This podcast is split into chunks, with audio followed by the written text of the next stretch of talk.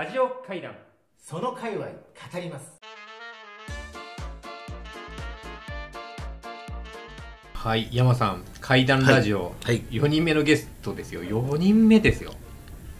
いよいよ4人目なの四人目。かまだ4人目なのか、うんもう4人目なのか。いやちょっとあの色濃いゲストが非常に多いもんですから、ね。えー私いっぱいいっぱいでございますが4人目のゲスト。そう。で今回のゲストはまあ我々とはですね旧知のなんかそうですね、うんあの初見ではなく、ん。えーもう10年以上のうん。お付き合いでございます、我々だって一応日本ロマンチスト協会の会長と理事。やらせていただいてますから、その流れの時に、うん。えー出会った、えー相当なうん。男でございます、あでも彼も多分ロマンチスト協会のメンバーですよ。あそうですね。えー、とロマンス宣教師のそう。えー一人ですね。そう。だからえーそういう意味ではあのこの秘密結社界隈の仲間ですよ。そういうことですね、うん。あの非常に楽しみに、ね。今日はえーしておりました。そうですよね。で今日のゲストの方は何界隈なんでしたっけ？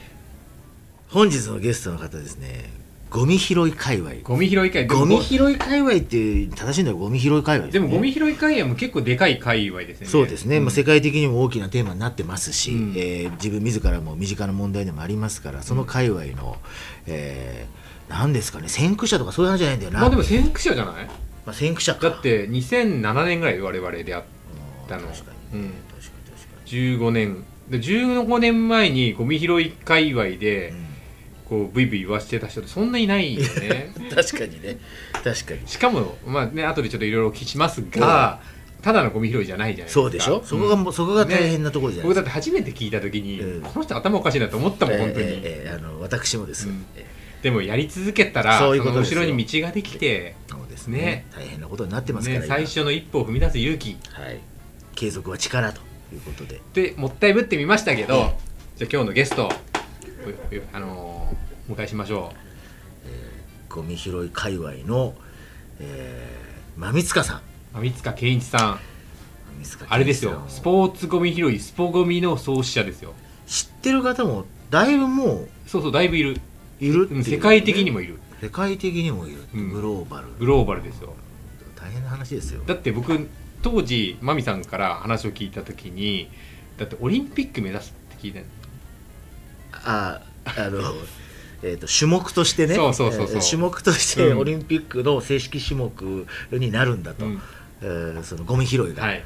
とねちょっとまマミさん待たせてるんであそうです。マミ塚さん。えー大変ご無沙汰しておりますご無沙汰してます。お久しぶりです。マミ塚健一さんです、まみつか健一です。よろしくお願いいたします。まみさんとこういうラジオ番組でお話をするっていう想像もつかなかったですいけどやーしかも僕のナミさんと山さんのツーショットはもう何年ぶりですかね。あそうですかそうですそうです。もう多分10年ぐらい経つんじゃないですあからそうですか、はい。もうツーショットはですね。なるほどでも確かに最近僕ねちょっとマミさんとお仕事でお会いする機会が多いんですけどあねそうか山さんとマミさんは、はいこの間どっかで会いましたよ。うん。ああのため池さんののホームで。あ偶然。えリナ線のホームで「わみさん」って言った以来ですね。ええまあ、そういう意味ではこの界隈であじゃあそ赤坂界隈あでフラフラしてその時短パンでした？何さんあでもその時ねなんかねおしゃれなジャケット着て多分ね大事なプレゼンにちょっと急いでらっしゃいあなるほど。ましたうんちょっ最とごめんね近マミさみんといえばもうこう短パンで。マミさんといえば短パン。健康で何よりですけど。ありがとうございます。ちょっとじゃあちょっと本題の方に、ねいや急ピッチでいきたい。この話はねすごいですよ。マミさんはスポゴミ始めたのっていつでしたっけ？ですからちゃんと競技としてやり始めたのは2008年。2008年ですか？リーマンショック？あそぐらいの？うそうですか。2008年5月。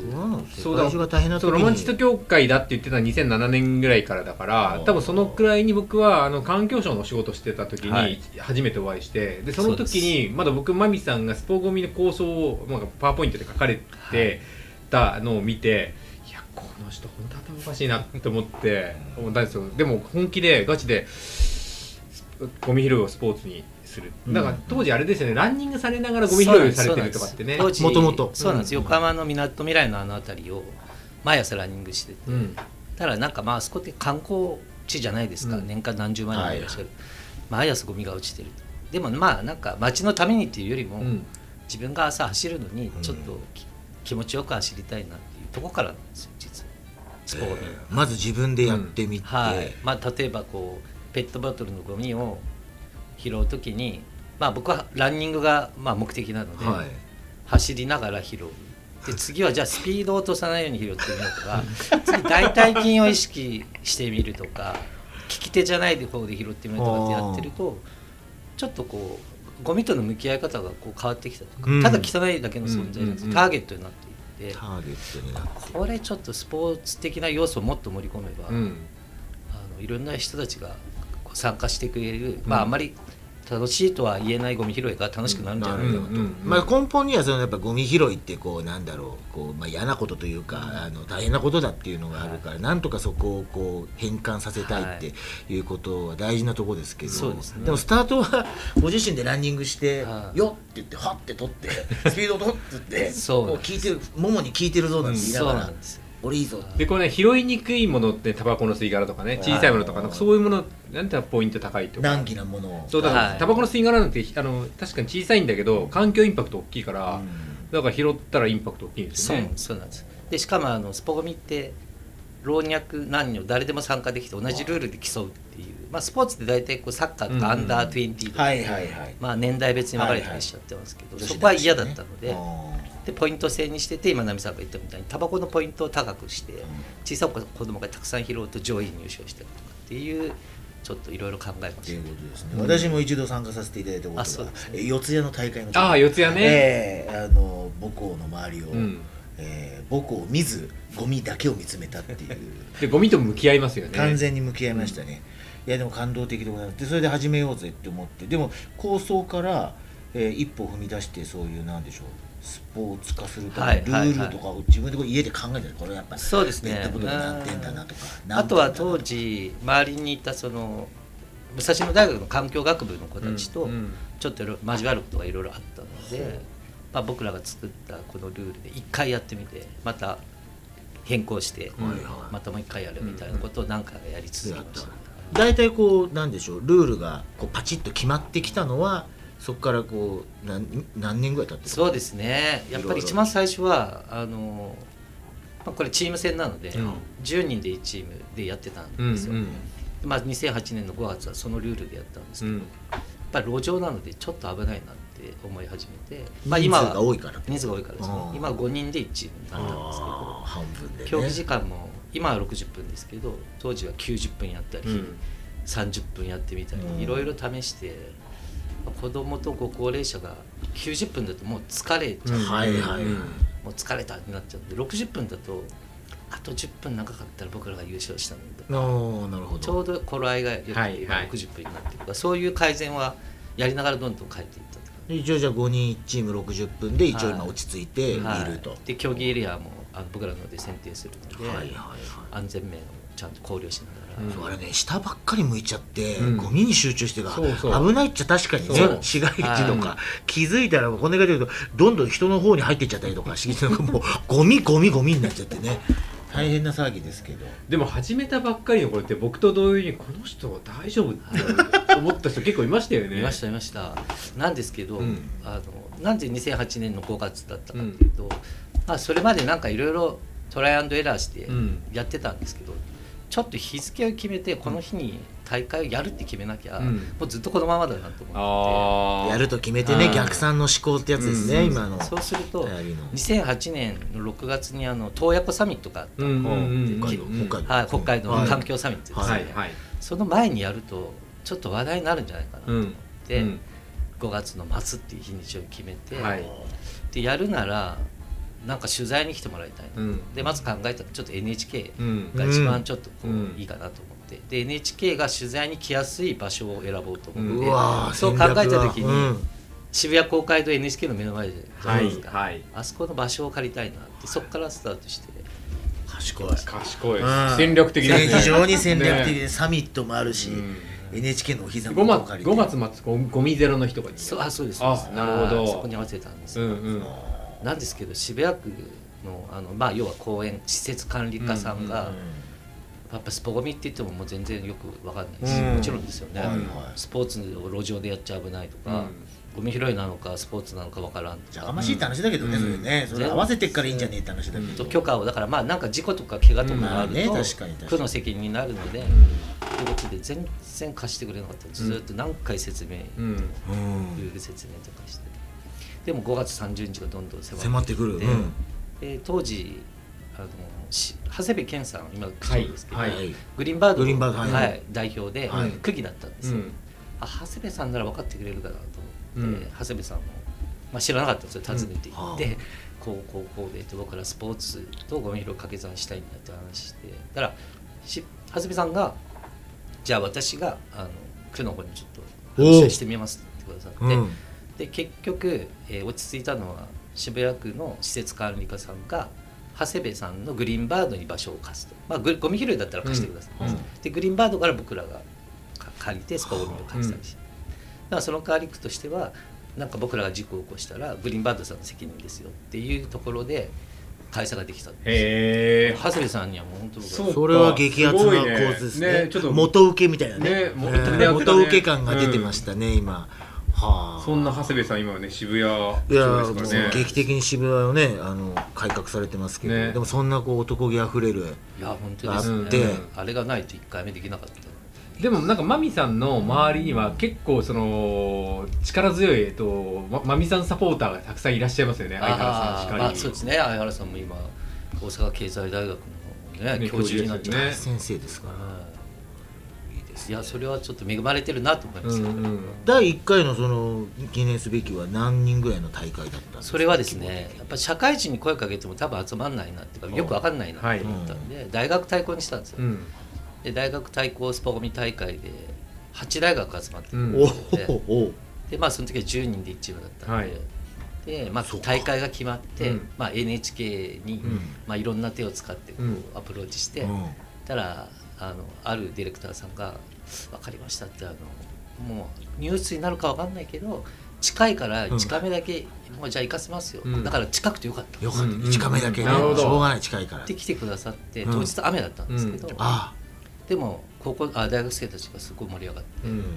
で開会式だけで帰るって言ってたんですけど最後まで撮ってくださって、うん。えでその時優勝したのが日本女子体育大学だったはい。はい。はバスケ部の子たちうん。10人女の子。ー、うんで NHK のアナウンサーがちょっとインタビューしてて、いつもゴミ拾いしてんの?」っつったら「いやゴミ拾いはなんかそのか課外活動しでしかやってない、うんうん。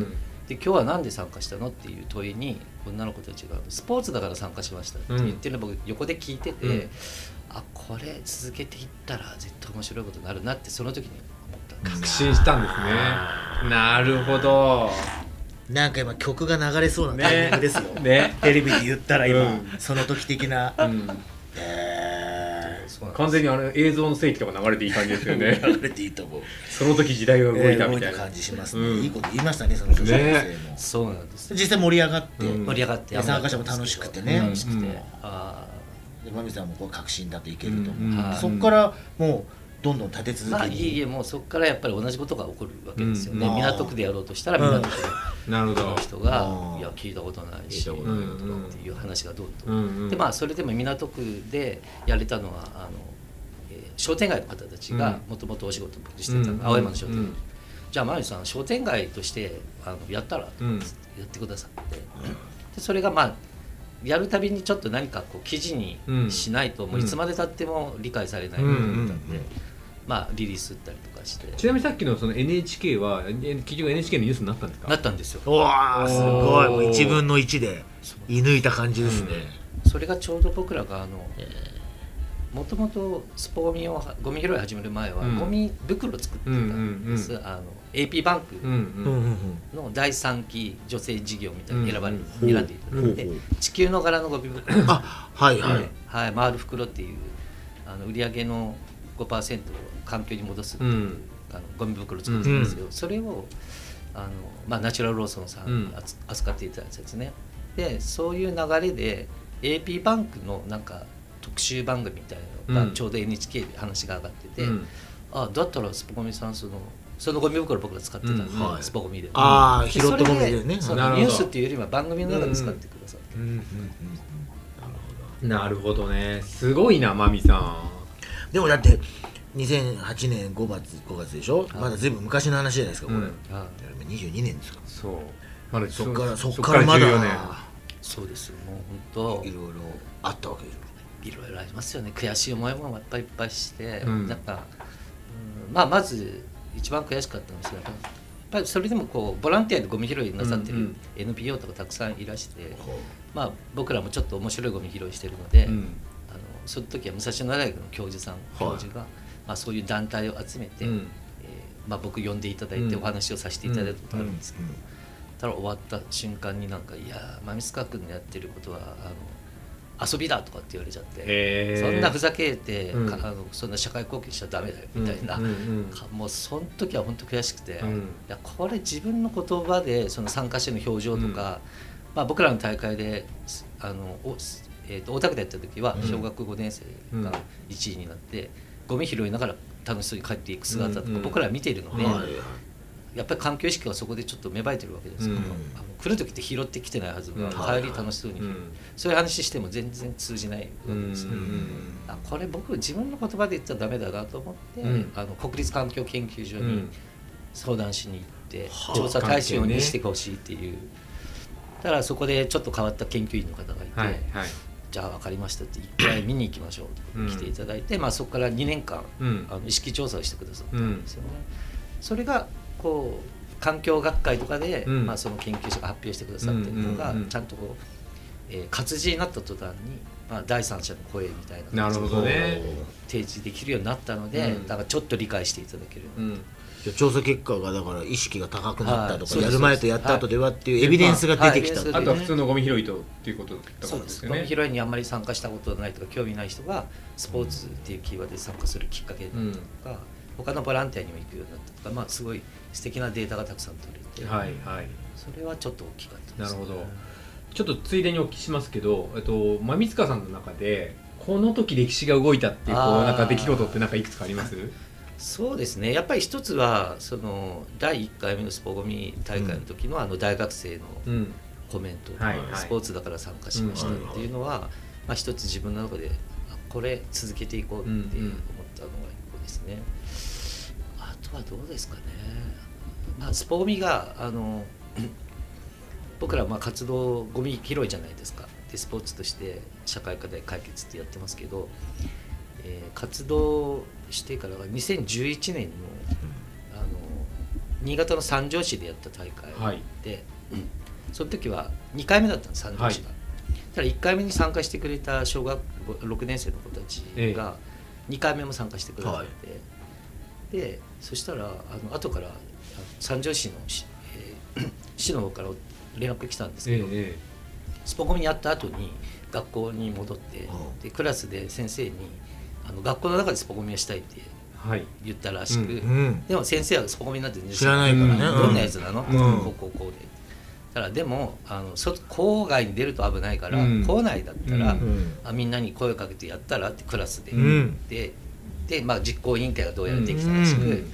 で校内でいろいろ話してたらゴミって学校って落ちてないじゃないですか、うん。そもそも、うん。でそこに気づいてじゃあゴミじゃなくてなんか課題がないっていう話になったらしくで学校で結構こ落書き多いですようんうね、ん。で彼らいろいろ考えてスポーツ落書き消しっていうのをやったんですよ、ねへでそれが三条市で表彰されて、うん。で僕らのところにあのきっかけが僕らだったのうん。で連絡が来たっていう、そこはなんかやっぱ嬉しかったですよ。ねへえいい話じゃないですか。なんかそのさっきの意識調査の変化のやつもそうだけど実際にスポーツゴミ拾いにするとまあ片っ端からゴミがなくなっちゃうっていう効効果としてもはい絶大なうん。印象を受けますけど普通にまあちょっと置いてあるかもしれないけど普通のゴミ拾いよりもパワフルに結果が出る気がするのはやっぱり集まるゴミを見ても明らかなああまあそうですね。やっぱりなんか大会が開催される前にもちろん打ち合わせからスタートしますけど自治体さんとか、まあ、主催する企業さんも何を一番最初に心配するかってその競技エリアに本当にゴミ落ちてますかね。って、まあ、うん皆さんやっぱ綺麗だと思う、うんうんうんあもう概念として思ってますので、競技になりますかみたいな。すごいあそこ綺麗ですけど例えばお台場とか、うんやっぱりでもお台場なんか特にゴミ多くて、うん。植え込みとか、うんそうね。あのどこにどのゴミがあるかが、うん。あの参加すると見えてきますよね。最初は迷って全然ゴミねえと思うけど分かってくるとあるはあるはあるとこに絶対あるじゃないですか。はい。自販機の周りとか。この辺で絶対あれ駐車場の間はいに。そうなんです。ね。目利きがすごい。1試合で随分できますよね。そうなんですよ。だからもう何回か参加してる人たちはうん。やっぱりその、開会式の作戦タイムって時間が3分間あるんですけど、うん。うん。そこでもうかなりこうみんなこう Google マップみたいな、まあ、競技エリアの地図を僕らが渡すんですけど、はい。うんうん。ちゃんと観察して、うん。計画立てて60分どう有効的に回るかっていうのをやってます、ちょっとそのあれですかプロっぽいというか、はい。手だれなチームみたいなの出てきてるもんなんですか？そうですね。まあああの団体来てるなみたいな、まあ名門みたいな。ああスポコミ甲子園でいうと、はい。まあ、それはもう高校生の大会ですけど。スポゴミ甲子園はいはい来ましたね、うん、高校生のスポゴミの大会があるんですよ。知らなかったよ。だって高校生たちがその青春をかけた大会が。はい。これもう本当にあ。の日本財団さん万波さんのおかげなんですけど、はいはいえー2019年からスタートしてますね。2019年。ついにスポーツもゴミあゴミ拾いも甲子園にうんなったっていうことあれですね、でも参加団体って、ね、あのど参加高校はどれくらいいるんでしたっけ？今35道,、道府県でやってるんですよ。なんかすごいじゃないですか。宮崎県大会兵庫県大そ会とか。う。あの全全国 全国。であの予選大会があって。あそんな甲子園やもんねだから。そう予選大会があって、うんであの全国大会が墨田区で行われるんですよね。墨田区でやってます、えうんいいね。ゴミ拾いはスポーツだ。そうだからさっきの馬光さんのあのなんで参加したんですかっていうところスポーツだからっていうところでしょ？ゴミ拾いはスポーツだっていつも掛け声はい。言うじゃないですか、なんか深いですねそれは。そうなんですよ。カレーは飲み物だとか言って恥ずかしいねこんな